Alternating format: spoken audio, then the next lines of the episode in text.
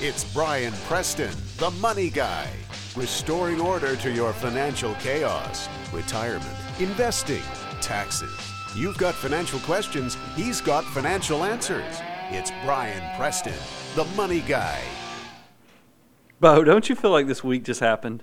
It's it's kind of unbelievable. I feel I, I sort of feel like that every week almost. You know what I mean? It's you wake up, it's Monday, and then by the time you look look around and realize where you are, it's already Friday. You know why it's short for me? Oh, I know why it's short for you. That might have been why it was a little bit longer for me, is because why it was shorter for you. That doesn't make any sense. you just said that you and how fast this week went by, and it was probably because I was out of the office Monday through Wednesday. But um, guys, I am happy to be here. I got to tell you, a lot has happened since we did the last show. First, you know, we had the passing of, of Steve Jobs. Pretty incredible man by all accounts. The tributes, you know, came out after we did the last show, and I wanted to just throw out real quick. I'm not going to spend a ton of time on this, but do y'all realize that Steve Jobs is what's made the Money Guy show even possible? And Steve Jobs has single handedly made it possible for me to get 47% of my new business is because of Steve Jobs, because that's where we get a lot of our, our new clients now from Money Guy listeners. And I, I think back, you know, after the passing of him, I, it, it's so funny is that we all traded text around here and, and called each other. And we were even sad the next day. I mean, it was one of those things, it was kind of like a gray cloud. So I know it's kind of in the past. We've got Apple's earnings coming out next Tuesday. So we've all got smiles on our face because the 4S that we were initially disappointed with, we've kind of realized it kind of is the Apple iPhone 5. It's just called the 4S because there is a lot of new functionality to it. So pretty excited about that. But I did want to just throw that out there about Steve Jobs because I think we've lost a pioneer of, of our generation and our lifetime. And I'm just so happy that we got to experience a lot of that stuff firsthand because I, I can believe me, I think for generations we'll be telling our grandkids and everywhere – you know what our experience was with it with the we iPhone. Could, we get to say we lived in sort of the era of Steve Jobs, and I think it might have been you. But didn't you send an article over where people were talking about that it was you know he he can be mentioned in the same name as like uh, Thomas Edison? Well, that that day after he passed, there was at least three articles in the Wall Street Journal, and and I know Edison was mentioned in two of them. So that was kind of the common buzz that was going around, even in some debate that was going on about it. But that's that's not today's show. Today's show, for you guys, y'all know how nerdy we are. It's so funny. We had a client come by who came to drop off some forms. He goes, What are y'all doing? I can tell I'm interrupting something pretty intense because Bo and I were in there discussing and debating some of the, the issues. And we said, Well, we're actually looking at Herman Cain's 999 plan.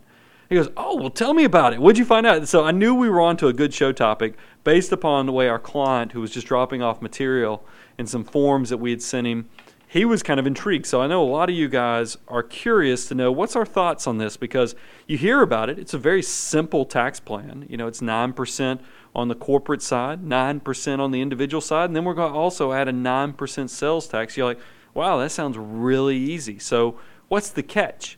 Well, there are some things. I'm going to go over what's exciting about it, what gives me pause, and I'm also going to talk about some of the unanswered questions because, of course, we love us a good spreadsheet. We actually took a firm um, we're going to obviously not share names or specific numbers, but we can tell you where they came out with um, to a large deal. So uh, that's what we'll be covering today. I did want to kind of start off the show with two quick things besides the Steve Jobs tribute. Um, you know, where we mentioned that is that I did just get back in town, and I stayed at this incredible place in Mexico that was a five star resort. But I've realized that even though I like traveling, and it's one of those things, Nikki had a saying that she told us, and Bo, can you can you quote it better than I did? I think what she said is spending money on travel is the only thing that you'll spend money on that'll make you richer. And I, I think that's a great quote because y'all know I'm a tightwad about most things in life, but I love traveling. So we went and stayed at this really nice resort. But this is when you know you're a tightwad. is it first started when we get to the airport? They tell us, they say, Mr. Preston, we don't have any seats for you and your wife together. Uh, you know, because I was flying one of those airlines, I'm not going to say their names, but I was flying one of those airlines that doesn't let you reserve your seats ahead of time because, you know, you get a cheaper fare. So that was the first clue that I'm a tightwad. So I get there, but they get you in the end because they say, we don't have seats with you and your wife together, but we can get you to business class where there are two seats together. Moving on up. Well, so I did the quick math and realized, okay, we're checking two bags. That's 20 bucks a piece. Okay, that's 40 bucks It's going to cost 130, 140 to upgrade. Okay, so it's really costing 100 bucks. Okay, uh, I really don't want to do it, but I don't want to start this trip sitting in two different seats across the plane because then when the plane lands, it's going to be a pain in the rear end to have my wife's luggage in the back of the plane, I'm in the front, or vice, you know, Right, split right, it. right. So I was like, okay, I'm going to pay 100 bucks because I like the I'm 6'4", the extra leg room will be nice, and we're going to start this trip out right. So I pay the extra 100 bucks on top of the check luggage fee. But then while I was formulating a plan, you know, because this is an early morning flight, by the way. This was a nine o'clock in the flight, in the morning flight. So they ask if we want cocktails. My wife, of course, says no. I just want to get a Coke, Coke Zero. I was like, no. I quickly interrupted the flight attendant. I said, she wants a Coke Zero and Jack Daniels. And then for myself, she goes, would you like some, sir? And I said, um, sure, I'll take an orange juice and vodka. And then, so she brings out the orange juice and the Coke and then brings out the little airplane bottles. Well, we have zero desire to drink these things. It's nine in the morning. I'm not a heavy drinker. My wife doesn't drink ever, hardly. so I stick it in my pocket. So the waitress, so the flight attendant comes back, you know, a few minutes later and says, "Would y'all like something else to drink?" And we were like, my wife was like, "Yes, I'd like a coffee." I said, "Actually, she'd like a coffee with Bailey's." so and, and she goes, "Sir, would you like some?" I said, "I want a coffee with Bailey's too." So she brings out the Bailey's with the coffees, and then she comes back and and I say, and my wife says, "Can I also have creamer?" And, and the flight attendant looks at us weird and goes, "Y'all need creamer with your Bailey's?" And we're like, "Yeah." So she brings it. Well, of course, the Baileys were going in our pockets too. Right, so right. I was sitting here, and what I was doing, a lot of you guys are probably realizing how completely nuts I am is because I was trying to figure out my cost to fund ratio. I was trying to get back a hundred bucks from the airlines through airplane bottles, which is not going to work out mathematically. But that's where that's the first thing. The second thing is, is that we got to the airport, met our shuttle service. We had a, a driver that was taking us to the from the Cancun airport to our hotel.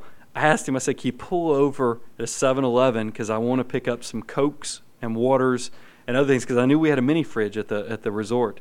So I loaded up on all these beverages for the, the condo, I mean, well, for the, the villa at this resort because I had seen on TripAdvisor that drinks were like $5 for a Coke. So I loaded up on all those things on the way, and I could tell when we got to the to the resort, it was kind of the same reaction I had from the flight attendant. She was disgusted with me on the plane because every time they come around and I'd ask for this drink, she knew what I was doing. Well, that's because- what that's what I think is so funny because I think you told me this is only a two-hour flight, right? Yeah, so she knew what in, we were in her mind, she's thinking, "Wow, this couple ties it on pretty pretty hard, pretty early, and they can hold themselves." Or I totally know what this guy's up to. Yeah, but the, so I'm sure this happens all the time. So that's why I couldn't believe why she was giving me a hard time. The second thing is when we stop at the convenience store and got all those supplies. So I pull into the resort, you know, and they pop the cab trunk, and you know they're unloading it to the bell people, and there's my grocery bags with all my supplies. I know that those guys had to look at me and go, "Who is this tightwad that is pulling in here with a grocery bag for his villa?" But I, and I say this, I'm not a bad tipper. I don't want anybody to think I'm shortchanging the people who are providing the service. I just can't stand overpay for something. So that was kind of my my tells in being a tightwad. Uh, it was a fun trip, great time, and every time I drank one of those free, practically free drinks, you know, that I bought at the 7-Eleven, I smile in the system. So this is not an act, guys. I really am like this. I like staying at nice places, but I like doing it on my own way, which probably annoys the heck out of people. Thank God I have a wife. I'm about to say your wife probably being number one on that list. She no, but she understands and loves that I'm kind of this way. She's married me this way, so it's kind of you, your your fiance has the same future ahead of her. Second thing is, and I don't want to spend a lot of time on it, but I was touched by something that happened yesterday. I was listening to the radio coming into work, and there was a, pr- a program, you know, on, on Q. Uh, no, it was Star 94, 94, yeah. where there was a giveaway, where all they were giving away was a makeover of your closet, and then two days down at Sandestin, which is a beach resort, beach area, not you know five or six hours from Atlanta, and this woman who won it broke down into tears, and then the even the the host, the radio host, broke down into tears too.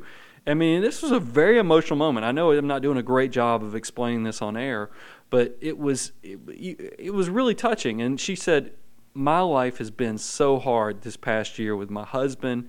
And us losing jobs and just the, everything that's going on out there. And it kind of hit me is that we are all in this together. I mean, I think there is this cloud that is hanging over all of us there's this dread because the economy has been struggling mm-hmm. for years. This is not normal. This is not the way things are supposed to go. But I want to just tell you guys hang in there.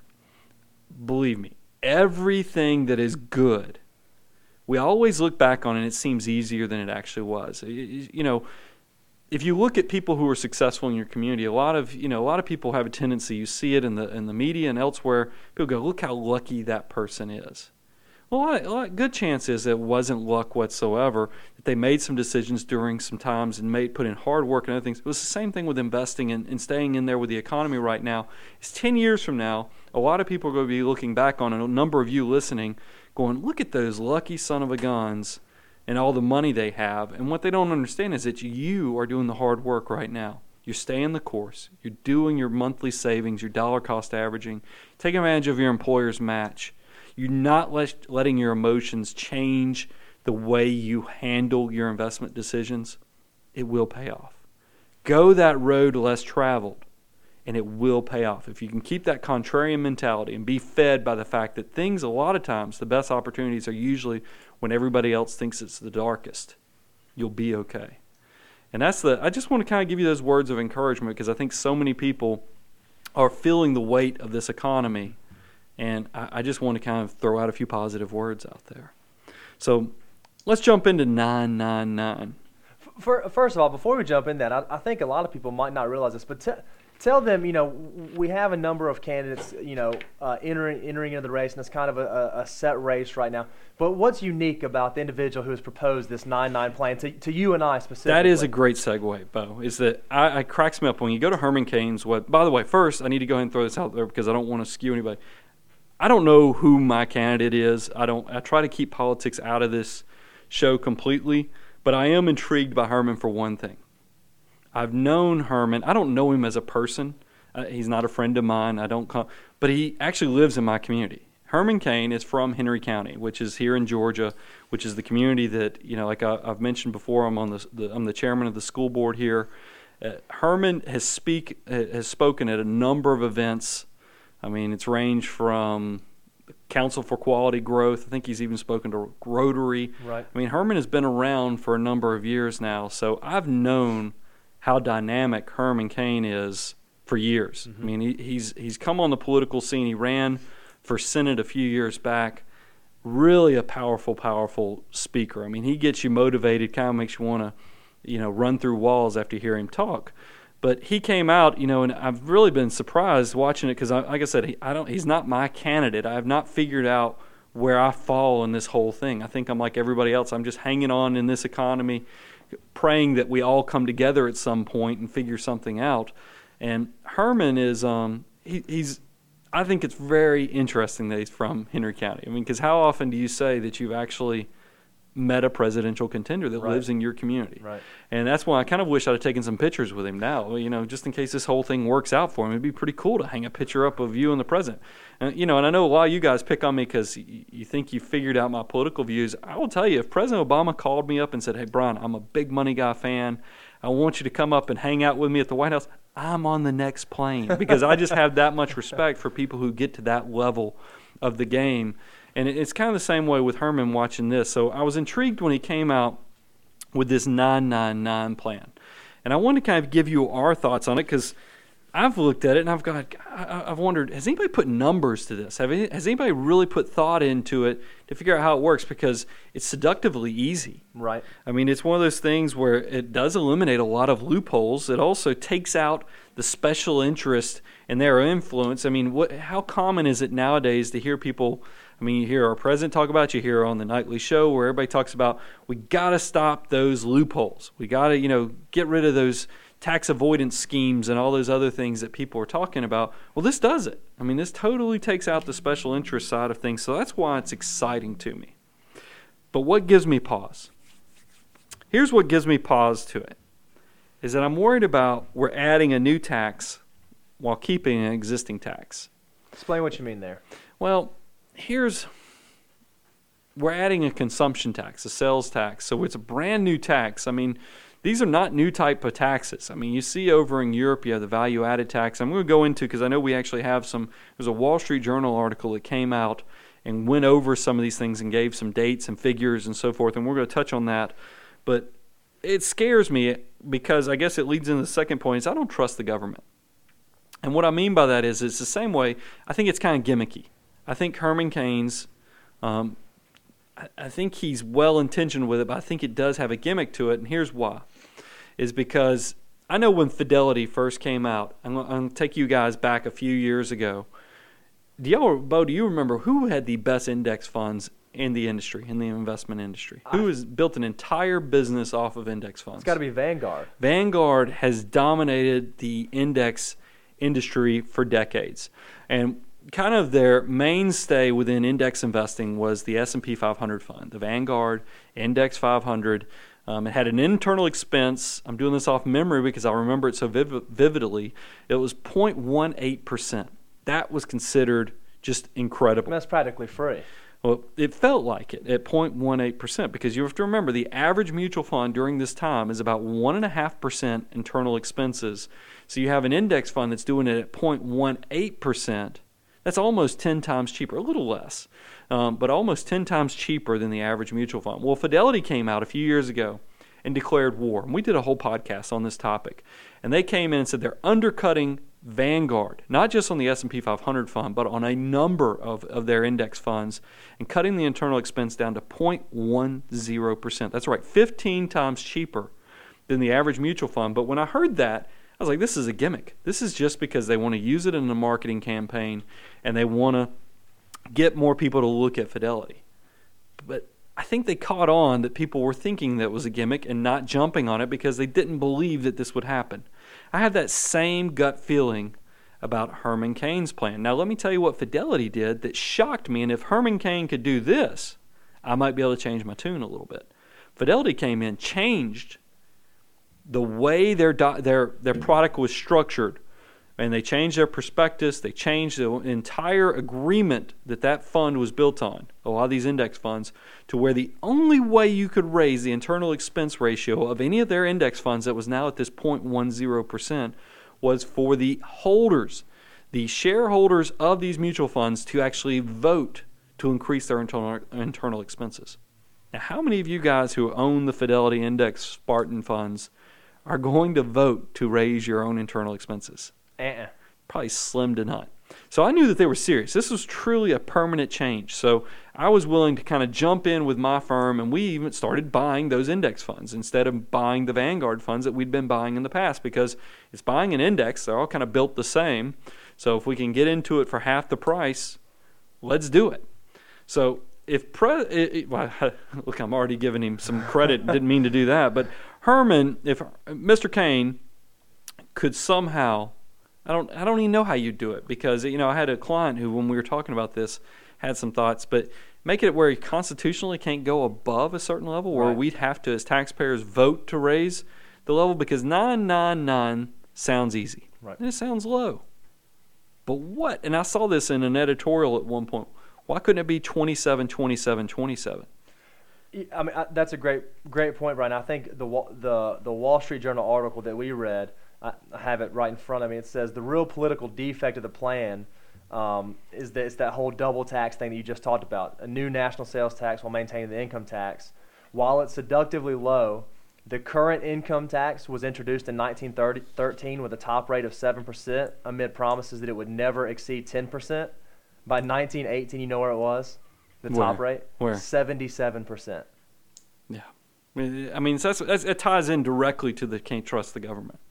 I mean, I always, the analogy I give on taxation is that go out to your, your spigot on the outside of your house, rip off the handle on it, open it up to where it's going wide open, and then throw away the wrench as well as the handle that you took off because that's the way taxes are. You never see them go away. You always see them, you know, once they come on, it's kind of like getting water uphill. You know, you dump, o- bust a dam open, and let the water spill out down the hillside, and then tell somebody after the water's gone out, get that water back up the hill. Good luck. It doesn't happen with taxation. It's kind of another anal- you know, another example. Here in the state of Georgia, we have a toll road called Georgia 400. But Bo, I don't even know if you know this. This that toll road was built in 1993. Do you know when the toll was supposed to stop being collected on that road? I don't know when it was stopped, but was it was it, there was a finite time period, right? It's supposed to be 10 years or 12 years or Yeah, something and, like and there might have been they might have done several extensions, but I found an article just in um, the past year that said that we were supposed to stop collecting tolls on July 1st of 2011, and here we are. It's um now. For those of you who don't live around this area, Georgia 400 still very much has a Well, it generates it generates between twenty two and thirty million dollars a year for the state, uh, you know, roads and so forth in that area. So it's um, it, it's just it's another example of how I don't know if I completely trust that government will do everything that they say they're going to do. So that gives me a great deal of pause that you know they claim 999 but i've heard 27 27 Right. 27 and I, I think that would be something you know that could really hurt the future of our economic growth. I also thought it was interesting is that most people don't realize that what it does is is that if you're a business paying the 9% tax it also is going to make you you take your bottom uh, you know profit. But then you have to add back your wages all the wages that are within your firm and i was kind of shocked when i read that and i was like wait a minute that bothers me a little bit because that's not really a 9% tax if you're adding back wages I made myself feel a little bit better about it by thinking about that. We're okay. Well, we're no longer the employer already pays seven point six five percent for Social Security and Medicare. Those taxes are going to be wiped out.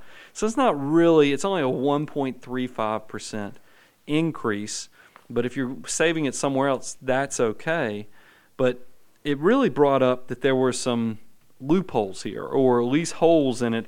I, I thought it was interesting. The Wall Street Journal did have an article back on October 10th called Cain's Tax Mutiny that went over some of this.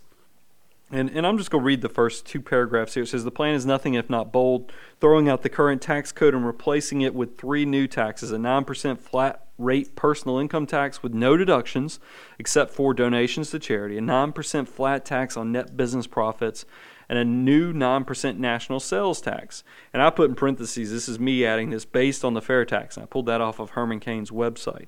Um, the plan abolishes the current payroll and estate taxes as well as those on capital gains and dividends. All capital expenses of businesses would be expensed in the year of purchase, and foreign profits could be repatriated without a tax penalty. The plan is designed to raise as much revenue as the current tax code, and the Heritage Foundation estimates it would not increase the budget deficit. But there was a CPA, or at least a tax practitioner, that wrote in on October 14th in response to that article called Cain's Tax Mutiny.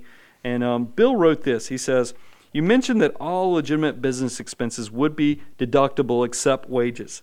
I've been a tax practitioner for more than 35 years, and when I read wages won't be deductible, I knew my job would be secure and the IRS would need much more funding.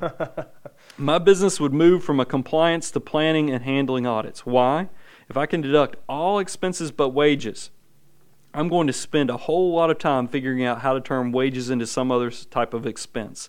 And you can be sure we'll figure out ways to turn ordinary income into capital gains and dividends since they would both be tax exempt.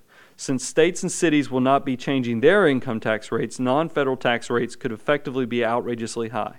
Imagine two Ohio companies, one man- manufacturer with lots of material costs and a one service business where the overwhelming cost is wages. The first will have a huge advantage as it can deduct most of its costs, but the second can't deduct its main expense under the Cain plan and must pay the 9% not on its profits, but on profits plus wages. The effect of this would be a magnified by state taxes. I thought that was actually, Bill did a great job. He, he's from West Lafayette, um, Indiana. So I thought that was an interesting point because I know when I did the numbers, and I'm going to get into that, I think this is probably a good segue in talking about the unanswered question we had. And I have one client that, you know, like I said, I can't give you all the numbers, but I can talk about it in, in a great deal. Is that it, they, a lot of they, they use independent contractors. And I think there's a big question mark on how does that play out. Do you look if you just add back W two wages, then this person ends up where, you know, after you just take the individual and then the corporate tax, and then you back into what would they have to consume or spend in order to, to pay the equivalent, it was about ninety thousand dollars. So they as an individual and family would have to go out there and consume ninety thousand dollars to be an apples apples to apples. Why don't you walk through exactly how you did the number, starting at the top and kind of working down? Right. What I did was I did I took the income of the company, I then added wages. That was income after expenses. I added back the wages. I came up with the total and then took nine percent off of it. I then went and I took their individual income. That's the gross income. And then I took out charity because that's the only deduction we'd be allowed to take anymore. and then I took 9% of that number. I added those two numbers together, and that was your total of your individual and corporate taxes. Because a lot of these, I did it. I did an example on somebody who's not a corporate person, and I'll talk about that in a little bit too. But then I went back and I said, okay, so now let's take what these people currently pay, because we have a small business owner here. We'll take his flow through income that's on his personal tax return, add back the payroll taxes, because they're no longer going to be collected, and then let's subtract that from whatever those total is for those taxes, subtract that from that individual and corporate under the 9 9 plan. Um, and we came up with a difference. And then I took that difference and divided it by the 9%, because that will tell you how much you'd have to spend and be subject to sales tax, the consumption tax, to be at the break even point. So on this individual, it's about $90,000. Now, that's a little, that when you hear that, you're like, wow. So that means this person would have to spend between seven and eight thousand dollars a month you know, of money to, to, to balance out for this to be really revenue neutral in this person.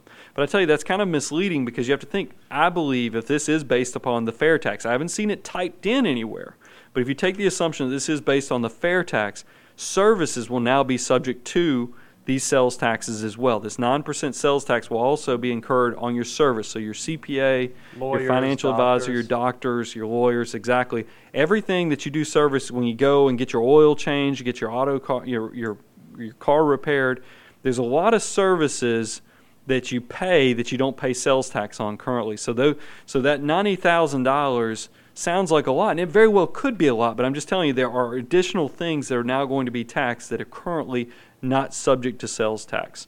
So that was interesting. So I took the same company, though, that would have to spend $90,000 more because they did have about an $8,000 well, I don't want to say savings because we don't know if it's a savings Right, because right. they are consuming resources and go have to pay this consumption tax. But I took it and I said, okay, well, let's just do the two. Let's do the corporate and the individual tax. But let's assume we do have to add back any independent contractors that they might have. Guess what that does to the number? Now, instead of them having a, a, a at least a, some money they have to spend to be back at the break even, just having the individual and the corporate tax is actually $24,000 more than what they pay just in individual income taxes and corporate taxes currently.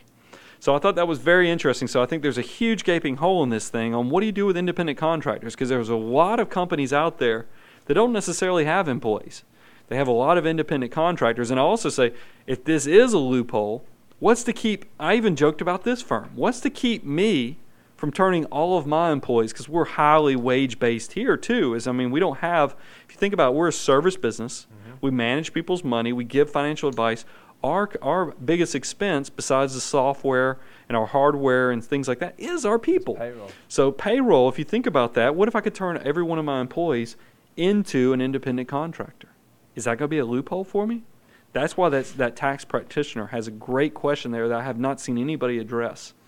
The other thing I noticed, if you look at somebody, if you think, okay, Brian, I don't own a company, how does this impact me? So I took and looked at somebody who was like that, and it worked out quite nicely. I mean, this is a having a good salary. I took somebody who had a salary of you know in the fifties, and what I found out was is that they would have to consume thirty-five, close to thirty-six thousand dollars worth of things that they'd be subject to sales tax on, consumption tax on, in order. So that works out pretty good for the average $50,000 a year type employee, too. So I thought that was an incredible thing.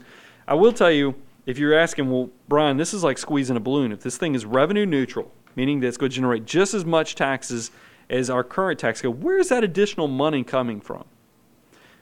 It realistically is going to come from that 47% of the population that doesn't pay taxes right now. I mean, that's the only place because I ran it off somebody who's very successful. I have a, a, a small business owner owns a very, very successful company, um, very high income, where they're paying. Um, I can't give numbers, but let's just say that they're paying close to a, you know, let's just say quarter of a million dollars in right now normal taxation. You take this down to where they're now only paying the nine and nine tax, it takes it down significantly. I would say a third of their, you know, at least 25% of that quarter of a million is saved for them. And that's um that's substantial because they would have to go spend $765,000 to to break even. So we should note though that this client that I'm talking about is the biggest employer of the group. So maybe Herman Cain is doing this on purpose because part of this goal is that he talks about is he is trying to help grow the economy. So maybe by you know helping out those that are the biggest employers will have that benefit of getting more people working out there in the uh, you know in the job force. So I thought that was something that we should discuss um, as we're putting these numbers out there. So if you're going to make a blank, blanket statement on the 999, who who does it help, who does it hurt, and who does it kind of indifferent for based on our current well, system? I'll tell you, they would have a field day with the whole Warren Buffett discussion because can't you imagine? Remember, dividends and capital gains are now exempt on this thing.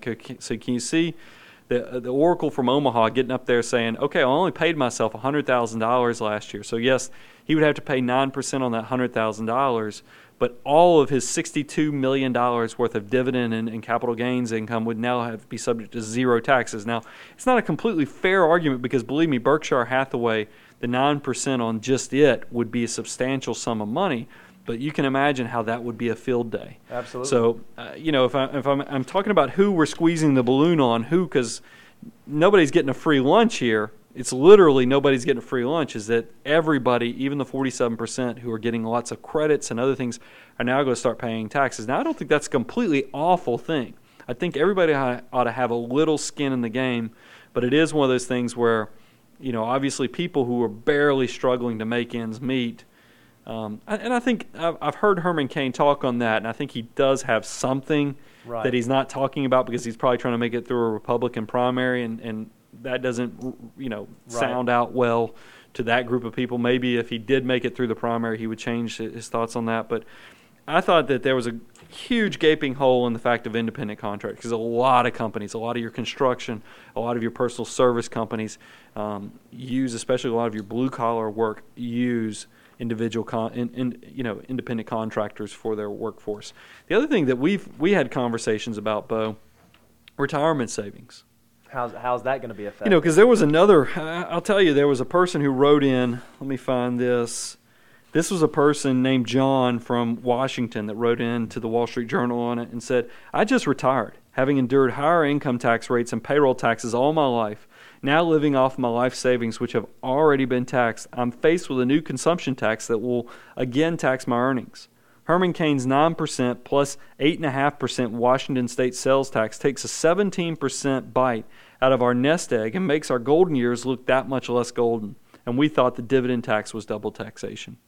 It's a great point. It is a great point. I mean, for I mean, these are things, and that's why I guess I'll, I'll kind of close down the discussion on on what Mr. Herman Cain's come up with. Is that I think it's great that he's thinking outside the box and really trying to move the discussion because this is what I'm hoping that super committee of our senators and um, House members are, are getting together. I really hope they're thinking about crazy outside the box ideas that we can all come together because this is the truth. And, you know, this is what I've realized. I was talking to somebody this morning is that we all know we're going to have to carry some type of additional weight of this thing. To get out of the economic situation that the global economy is in, we all know that we're going to have to either pay more taxes or, or carry the load somewhere.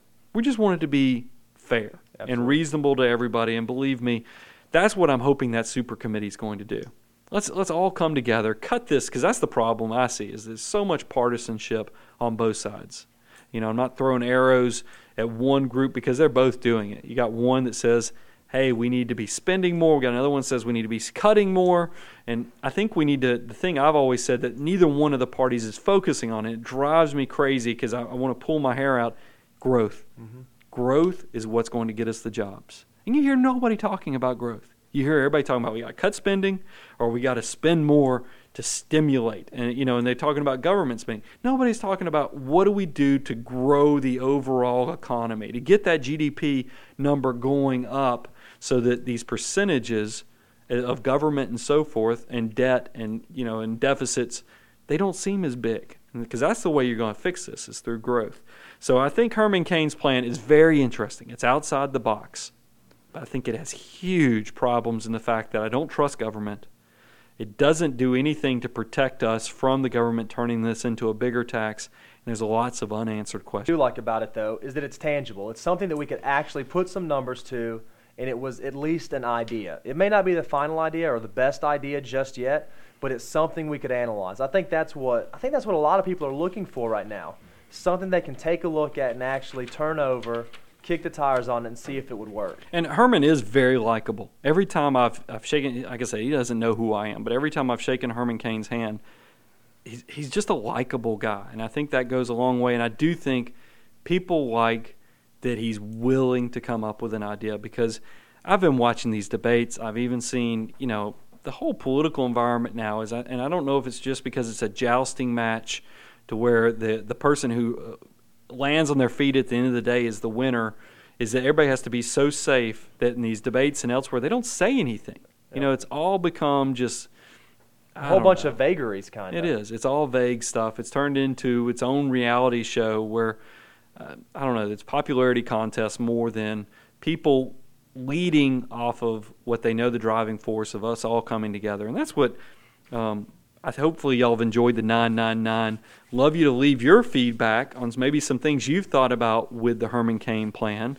Um, you know, let us know what you thought your thoughts are because I know that this is one of those things that you know when politics kind of swerves over and jumps into the economic life we're going to address these things for you guys because i want you to be educated so that when people ask you questions you know you got some answers to tell them so let us know your thoughts you can write us brian at money-guy bo you can also they can write bo with bo at money-guy.com you also check us out at money-guy.com sign up for the free section where we'll blast you out emails every time we update the, the, the, information. You can sign up for the premium section if you want to get all of our backdated shows and go listen to all the, the audio. Plus, we also put our commentary and some other tools that we have available. And then, of course, in the last few months, we've added a new Facebook page that we'd love for you to like. And then we've also got a YouTube channel that we did put post in the last few weeks.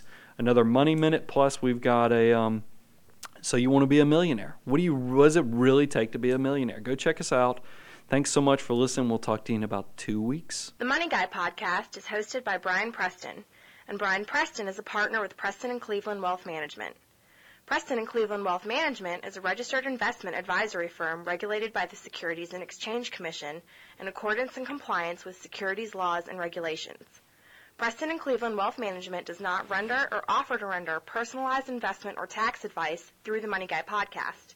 The information provided is for informational purposes only and does not constitute financial, tax, investment, or legal advice.